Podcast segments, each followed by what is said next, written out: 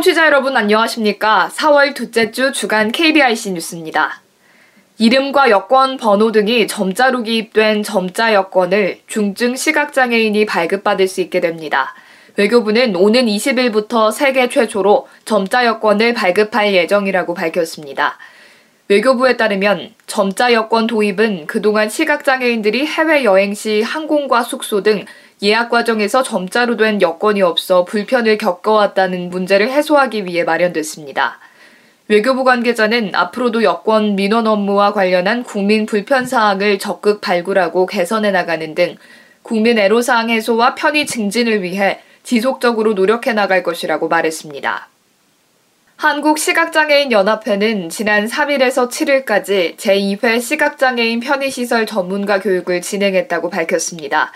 이번 교육은 연합회사나 17개 시도 지부 직원을 대상으로 올바른 편의시설 설치 지침을 공유하고 전문가 네트워크를 형성해 각 지역 내 주체적인 모니터링을 활성화하고자 열었습니다. 교육에는 전국 시도에서 14명이 참석했으며 외부 강의, 이론 교육, 현장 교육, 평가로 구성됐습니다. 외부 강의는 한국 지체장애인 협회 지체장애인 편의시설 중앙지원센터 홍현근 국장과 한국장애인개발원 유니버설 디자인 환경부 김인순 부장이 맡았습니다. 이어 이론 교육은 시각장애인 편의시설의 유형별 기능 소개와 점검 방법에 대한 내용으로 진행됐으며 현장 교육은 서울 시내에 위치한 주민센터 6곳에 내방해 직접 조사해보는 실습으로 진행됐습니다. 교육생들은 향후 시각장애인 편의지원센터 모니터링 요원으로 임명돼 이후 진행되는 전국 단위의 주민센터 모니터링을 실시할 계획입니다. 항공기를 이용하는 장애인에게 전동 휠체어 배터리를 분리하는 서비스를 제공하지 않는 것은 차별이라는 국가인권위원회 판단이 나왔습니다.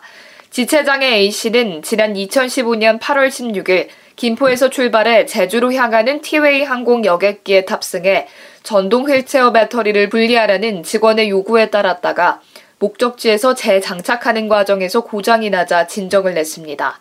항공사는 진정인이 제품 명세서와 운용지 시설을 사전에 제출하지 않아 도움을 제공할 수 없었고 전동 휠체어 모델이 다양해 항공사가 사전에 모든 명세서, 운용 지시서를 입수할 수 없다고 해명했습니다. 그러나 인권위는 항공사가 장애인 차별 금지, 권리 구제 등에 관한 법률에 따라 장애인의 이동 편의를 제공해야 하며 국토부 고시인 항공위험물 운송 기술 기준에 따라 적합한 안전 운송 조치 등을 취할 의무가 있다고 지적했습니다.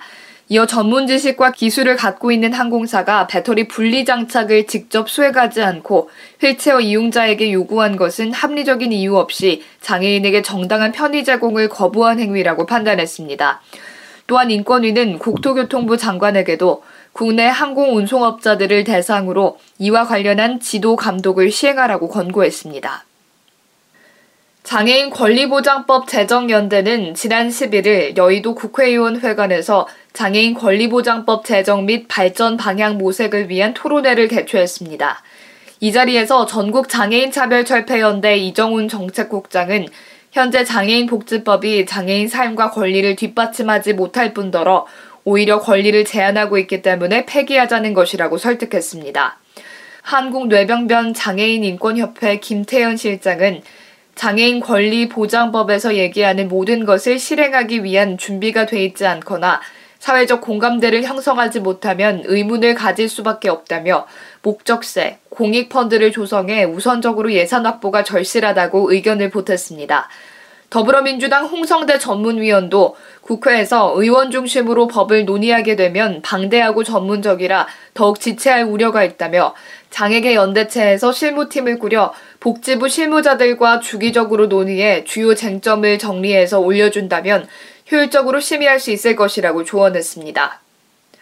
반면 보건복지부 장애인 정책과 이물기 과장은 권리보장법의 기본적인 키워드 자기결정권에 대해서는 복지부도 적극 공감하고 있고 불편함 없이 살아갈 수 있도록 걸림돌을 제거하는 것이 우리 일이지만 권리보장법을 제정하려면 다른 법률 규정법까지 모두 건드려야 한다고 법 제정에 신중함을 표했습니다.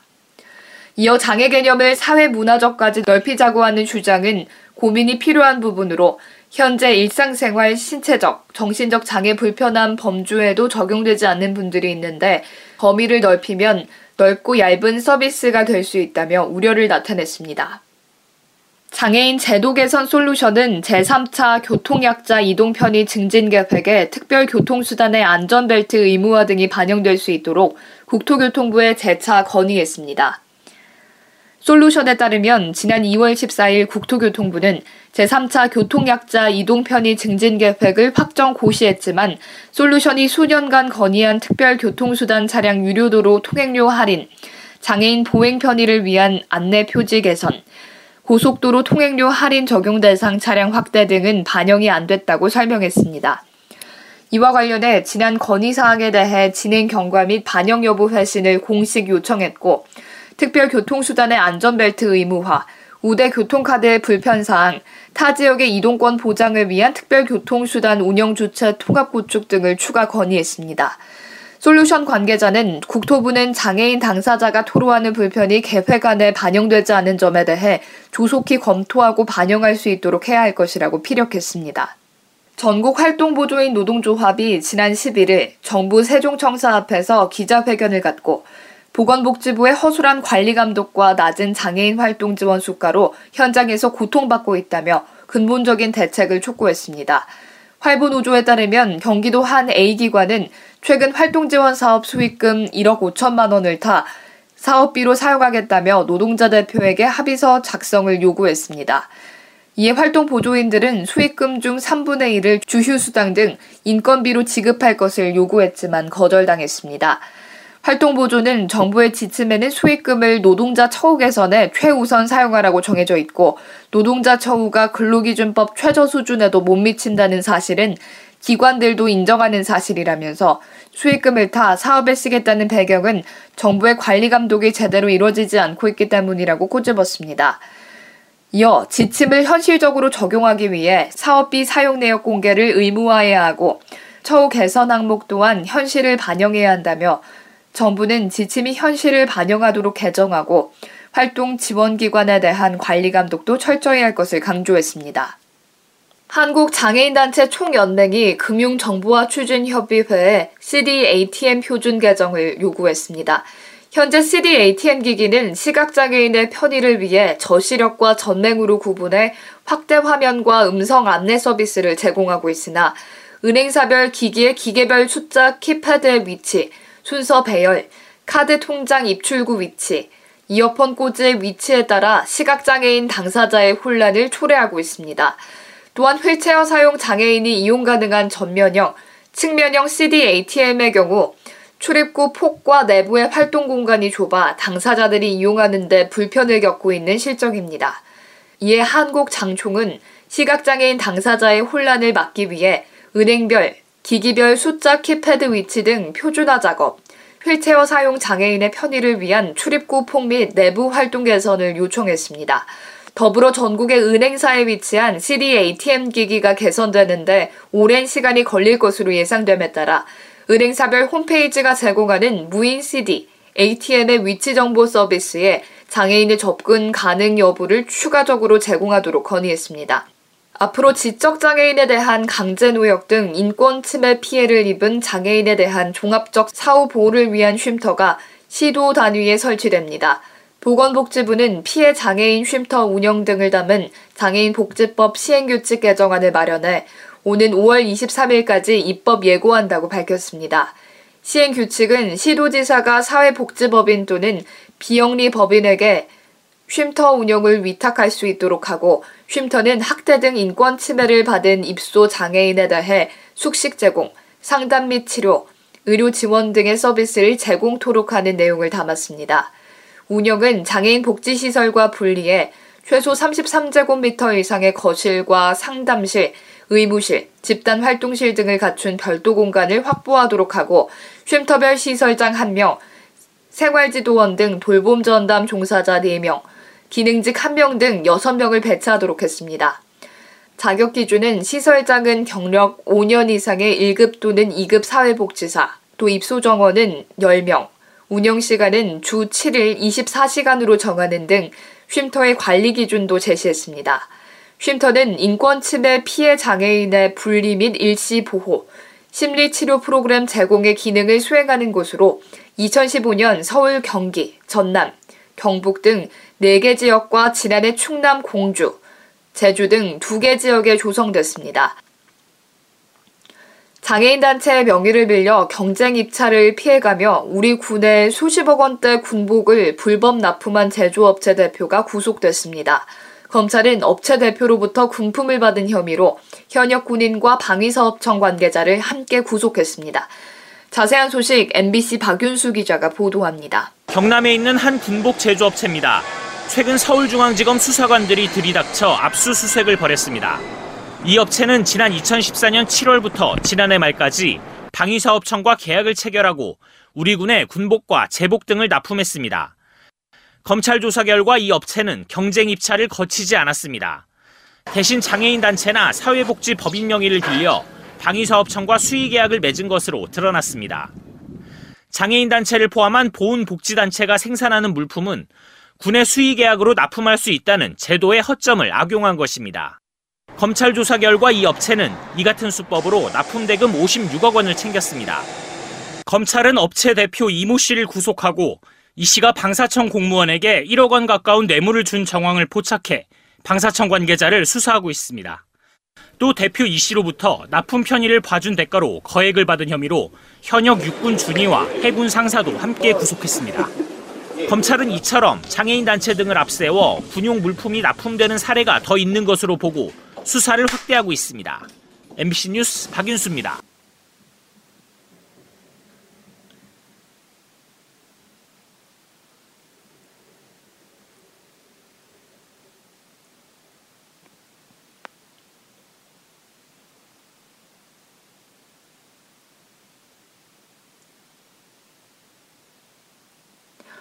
꽃비가 내리는 따뜻한 주말입니다.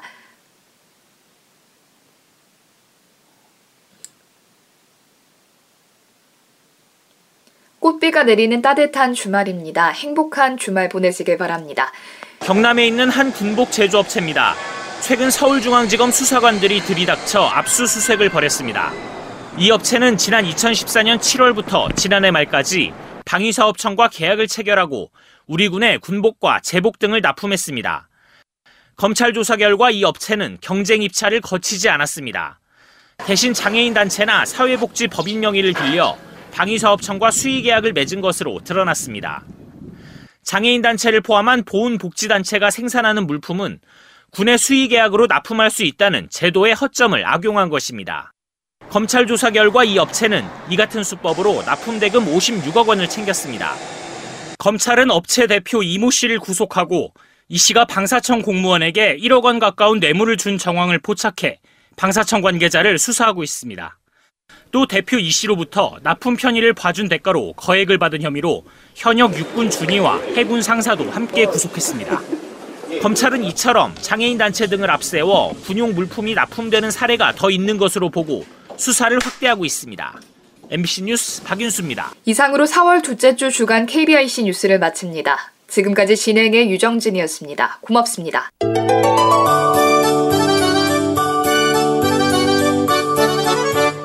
이번 주 화상 장애인 복지관 소식 듣는 시간입니다. 화상 장애인 복지관 강산 사회복지사 함께합니다. 안녕하세요. 네, 안녕하세요. 미세먼지가 좀 심하다가 어제는 황사까지 불어서 조금 네, 많이 힘든 분들이 많으실 텐데 어떤가요? 복지관 많은 분들이 뭐 힘들어하지 않으신가요? 오시는 분들이? 어, 그래도 아무래도 네. 미세먼지나 그런 부분에서는 조금 네. 어려움을 그렇죠. 네, 느끼시는 분들도 계시는 것 같긴 한데, 네. 또 햇살도 좋고 날씨가 워낙 좋아서 맞습니다. 다들 이렇게 복지관에도 봄이 오는 소식이 들려오는 것 같아요. 네. 아, 뭐 그런 것 같습니다. 사실 뭐 여러 가지 힘든 부분도 있겠지만 또 날 좋은 날도 많거든요. 많은 분들이 또 복지관에서 네. 주최하는 여러 행사들 또 함께 하시면 좋겠다는 생각도 듭니다. 자, 오늘 하상장애복지관에서 준비한 소식 들어보겠습니다. 네, 먼저 첫 번째 소식인데요. 4월 18일 화요일에 하상 시각장애인 도서관 소리도서 신간이 발행됩니다. 자세한 목록 내용은 자서함 3331번 그리고 온소리 홈페이지에서 확인하실 수 있습니다. 이어서 두 번째 소식입니다. 우리 복지관은 4월 28일 금요일 오전 10시부터 오후 7시까지 복지관 앞마당에서 사회복지법인 하상복지재단 하상나눔 바자를 개최합니다. 이번 바자회는 지역사회에 나눔의 의미를 전하고 이웃사랑 실천을 통해 행복한 세상으로 한 걸음 더 나아가기 위해 마련되었습니다. 판매 품목은 의류, 식품류, 생필품, 잡화 등이며 분식류, 음료, 식사 등의 먹거리도 저렴한 가격으로 즐길 수 있습니다. 많은 관심과 참여로 진정한 이웃사랑 실천에 함께 해 주시면 감사하겠습니다. 자세한 판매 품목 리스트는 하상장애인 복지관 홈페이지 모집 활동란에서 한글 파일을 내려받아 확인해 주시면 되며 자세한 내용은 기획 홍보팀 02-560-4210 560-4210번으로 문의해 주시기 바랍니다. 네, 이어서 세 번째 소식인데요. 1년 중 모든 만물이 소생하는 4월을 맞이하여 장애인분들이 희망과 의욕을 갖고 활기찬 삶을 영위할 수 있도록 하기 위해 4월 17일 월요일부터 20일 목요일까지 하상장애인 복지관에서 장애인의 날 주간 행사를 진행합니다. 4월 17일 월요일에는 당일 복지관에 오시는 모든 분들을 위해 간단한 다과 나눔이 진행됩니다. 음료와 사탕, 초콜릿 등을 감사의 마음을 담아 정성껏 준비했습니다. 4월 19일 수요일 오전 12시부터 오후 1시까지 복지관 강당에서 국악가요, 판소리, 남도민요 등 장애인분들이 흥겹게 즐길 수 있는 문화 공연이 펼쳐집니다. 문화 공연과 관련한 자세한 문의는 02-560-4250번에서 6번으로 해주시면 되고 자세한 안내를 받을 수 있습니다. 4월 20일 목요일에는 복지관 앞마당에서 9시 30분부터 11시 30분까지 OX 퀴즈, 100일장 등의 다채로운 행사와 시상식이 마련될 예정입니다. 참여를 원하시는 분들은 02-560-4235번으로 연락해 주시면 되겠습니다. 한 주간 하상장애인 복지관에서 알차게 준비한 장애인의 날 주간 행사 위원이 여러분이 함께 해주신다면 더욱 즐겁고 빛나는 시간이 될 것 같습니다. 많은 참여 부탁드립니다. 네, 이번 주 하상 소식은 여기까지입니다. 다음 주에는 장애 주관 행사들이 있고 또 그 다음 주에는 바자회가 있고 참 풍성한 오, 봄을 보내게 될 것 같습니다. 어, 이맘때쯤 저희가 항상 하상 복장 소식을 1년 넘게 해왔는데 4, 5월이 되니까 또 바자회 소식이 들립니다. 자, 언제 다시 한번 어떻게 진행되는지 또 연락처 한 번 더 소개해 주세요. 네, 하강 바자회는요, 4월 28일 금요일 오전 10시부터 7시까지 진행되고요. 어, 자세한 문의는 기획공부팀 02560-4210, 560-4210번으로 문의해 주시기 바랍니다. 네, 많은 분들이 나눔에 동참하셨으면 좋겠습니다. 또 다음 주에 아까 전해 주셨던 것처럼 장애인 복지, 장애인 주간으로 행사가 여러 가지 있는데요. 문화 소식 어디서 확인할 수 있을까요? 어, 문화 공연은요, 어, 지역복지팀에서 진행을 하고 있고요. 네. 02-560-4250번에서 6번, 4250번에서 6번으로 어, 전화 주시면 자세하게 안내 드리겠습니다. 알겠습니다. 또 목요일에 있을 행사도 다시 한번 어, 진행되는 방향들 또 문의처럼 알려주시죠. 네, 4월 20일 복지관에 오시면 9시 30분부터 11시 30분까지 진행됩니다. 네. OX 퀴즈 100일장 등 다채로운 행사 그리고 시상식이 마련될 예정인데요. 어, 네. 참여 원하시는 분들은 560-4235 가족 사례 지원팀으로 문의해 주시기 바랍니다. 풍성하고 다채로운 소식들로 함께한 이번 하상 복지관 소식이었습니다. 오늘 말씀 고맙습니다. 네, 감사합니다.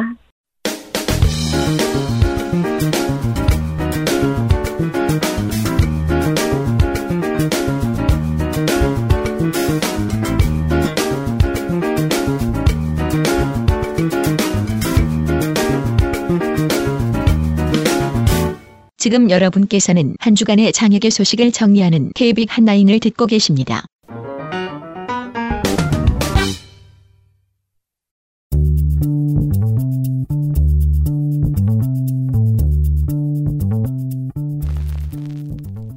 안녕하세요. KB 카톡에서는 청취자 여러분과 같이 고민하고 최신 정보를 전하는 글을 매주 선정해서 소개해드리고 있는데요.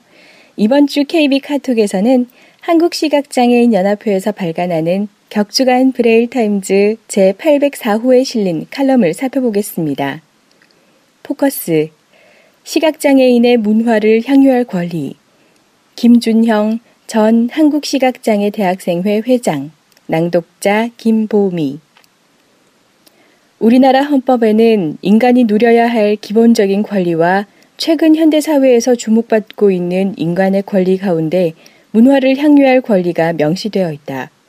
인간의 욕구가 증대됨에 따라 스포츠, 영화, 공연, 놀이시설 등의 문화 콘텐츠들이 점차 다양해지는 추세이고 이로 인해 여가 문화 생활은 삶의 활력소로서 그 가치를 만들어내고 있다. 그러나 시각장애인은 시각에 장애가 있다는 이유로 인간이라면 마땅히 누려야 하는 문화를 향유할 권리를 박탈당하고 있으며 이러한 사건들이 신문기사와 매스컴을 통해 보도되는 상황에 처해 있다. 최근 2017년 1월 8일 서울 송파구 석촌동에 위치한 석촌 볼링장에서 시각장애인의 볼링장 이용을 거부한 사건이 발생한 바 있었다. 이 사건에서 볼링장 관계자는 안전상의 이유로 취객의 출입 또한 제한하고 있으니 시각장애인의 이용 또한 안전상의 이유로 거부한다는 논리를 주장했다. 이날 볼링장 측 관계자의 신고로 출동한 경찰관은 시각장애인 당사자들에게 볼링장 이용 시 안전사고가 발생하면 볼링장 측에게 책임을 묻지 않겠다는 각서를 작성하도록 중재하였다. 전적으로 안전사고에 대한 책임을 시각장애인 당사자 개인에게 떠넘기기로 한 협상이었다. 논점을 정리하자면 볼링장 업주는 영업장 내에서 발생한 안전사고에 대한 책임이 있으며 혹시 모를 안전사고를 방지하기 위해 사전에 대비하여야 하니 시각장애인이 볼링장을 이용할 경우 안전사고에 대한 각서를 받아야 한다는 것이다. 물론 안전사고의 발생 원인 등을 고려하여 영업주와 안전사고의 피해 당사자들 간의 과실 여부를 따질 수는 있을 것이다. 그러나 경찰관이 중재 과정에서 제시한 각서는 볼링장 이용자가 시각장애인이라는 이유로 볼링장 내에서 발생하는 모든 안전사고에 대하여 시각장애인 개인이 모두 책임을 지도록 하는 부당한 처사라고 할 수 있다. 장애인 차별이란 바로 그런 것이다. 장애를 이유로 장애인이 아닌 자와 장애인을 다르게 대하는 것.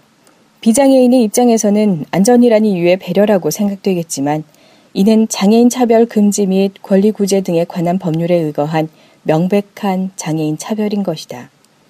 그렇다면 과연 어떻게 하는 것이 차별을 해소할 수 있는 방법일까? 장애인 차별 금지법에는 장애인 차별을 해소하는 방안으로 정당한 편의라는 개념을 명시하고 있다. 정당한 편의란 장애인이 장애인이 아닌 자와 동등하게 살아갈 수 있도록 인적, 물적, 환경적 차원에서의 지원을 국가와 사회에서 제공함을 말한다. 쉽게 말해 장애가 있어도 장애가 없는 사람과 동등하게 살아갈 수 있도록 편의시설과 편의 시스템을 제공하는 것이다.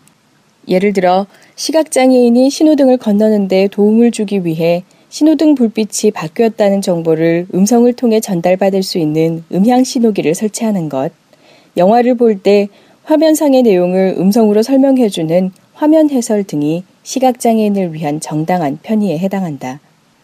앞서 소개하였던 석촌 볼링장은 최종적으로 추후 시각장애인이 볼링을 칠 때 보다 안전하게 이용할 수 있도록 가이드레일을 설치하겠다고 약속하였으며 볼링장 직원들에게 장애인 인식 교육을 시행하겠다고 답하였다. 이렇듯 조금만 신경을 쓴다면 안전사고에 대한 해결책은 쉽게 나올 수 있다. 문제는 장애인 이용자를 위해 국가와 사회가 관심과 노력을 얼마나 쏟을 수 있느냐는 것이다. 과거 지하철역에 승강기가 도입되기 전 휠체어를 탄 장애인들은 승강기 설치가 절실하였다. 긴 노력 끝에 지하철역에는 승강기가 하나 둘씩 늘어났으며 현재는 대부분의 지하철역에 승강기가 설치되어 있다. 그런데 과연 승강기는 휠체어를 탄 장애인만 이용하는 것일까? 아니다. 노인, 유모차, 임산부, 캐리어를 끌고 가는 여행객, 자전거를 가지고 있는 사람, 다리를 다친 사람, 심지어는 다리가 불편하지 않은 비장애인들도 지하철역 승강기를 이용한다. 정당한 편의란 장애인을 위해 만든 것이지만 결국 그 정당한 편의를 통해 장애인이 살기 좋아지면 비장애인이 더욱 살기 좋아지는 것이다. 석촌 볼링장 사건과 더불어 최근 세간의 관심을 받고 있는 사건 중 하나가 바로 시각장애인 에버랜드 놀이기구 탑승 제한 사건이다. 이 사건은 현재까지도 재판이 진행 중에 있다. 주요 논점은 에버랜드를 대표하는 7개의 놀이기구에 대해 시각장애인은 안전상의 이유로 탑승을 제지한다는 것인데 어트랙션 가이드북이라고 하는 에버랜드 자체 제작 가이드라인을 통해 시각장애인이 탑승할 수 없는 놀이기구를 명시하고 있다. 이는 앞서 소개한 석촌 볼링장 사건과 일맥상통하는 사건이라고 볼 수 있으며 에버랜드에서는 만에 하나 발생할 안전사고를 우려하여 다소 격하게 움직이는 놀이기구에 한해서 시각장애인의 탑승을 제한한다고 밝혔다.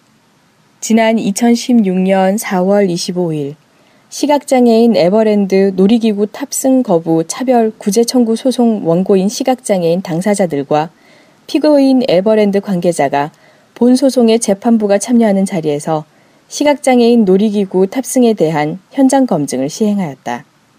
이날 에버랜드 측은 시각장애인의 탑승을 제한한 7개의 놀이기구에 대하여 탑승 중 긴급 정지를 하는 상황을 재현하였으며 현장 검증단이 안전요원의 안내에 따라 놀이기구에서 탈출하는 과정을 통해 시각장애인의 탈출 여부를 검증하였다. 현장 검증의 결과 에버랜드는 시각장애인도 안전하게 대피할 수 있도록 안전장치와 대피를 위한 가이드라인을 잘 갖추고 있었다. 그럼에도 불구하고 왜 재판은 아직도 진행 중인 것일까? 에버랜드 측 관계자는 에버랜드 창립 53년간 단 한 번도 비상대피로를 이용한 적이 없을 정도로 놀이기구의 안전사고 발생률이 낮다고 이야기하였다. 결국 아직까지 단 한 번도 발생한 적이 없는 놀이기구 안전사고에 대한 염려로 인해 시각장애인은 탑승조차 못하는 상황이 된 것이다. 성인은 누구나 위험을 자기 자신이 판단하도록 선택할 수 있다. 번지점프를 하고 놀이기구를 타는 것은 자칫 위험할지 모른다는 감성에서 오는 스릴을 느끼기 위해 자신이 선택하여 경험하는 것이다. 성인인 시각장애인은 어린아이가 아니며 단지 눈이 보이지 않을 뿐이다. 눈이 보이지 않아도 성인이 되면 술을 마실 수 있고 담배를 피울 수 있으며 이는 전적으로 당사자의 판단과 선택인 것이다. 볼링을 치는 것도 놀이기구를 타는 것도 이와 별반 다르지 않다. 자신이 판단하고 선택하는 것, 그리고 그 선택에 대하여 자기 자신이 책임을 갖는 것, 단지 그것뿐이다. 그러나 사회는 장애인 스스로가 자신들이 직면한 일을 판단하고 선택하여 결정할 수 있는 책임의 주체가 아닌 누군가의 보호와 도움이 없으면 안 되는 존재로 인식하고 있다. 결국 이러한 사회 인식이 이 사회에 만연하고 있는 장애인 차별을 야기한 궁극적인 이유인 것이다. 문화를 향유하고 싶은 욕구를 가진 개인, 시각장애인을 그러한 한 사람의 개인으로 바라보는 것. 이것이 현재 우리 사회가 가장 먼저 수행해야 할 과제일 것이다. 고맙습니다.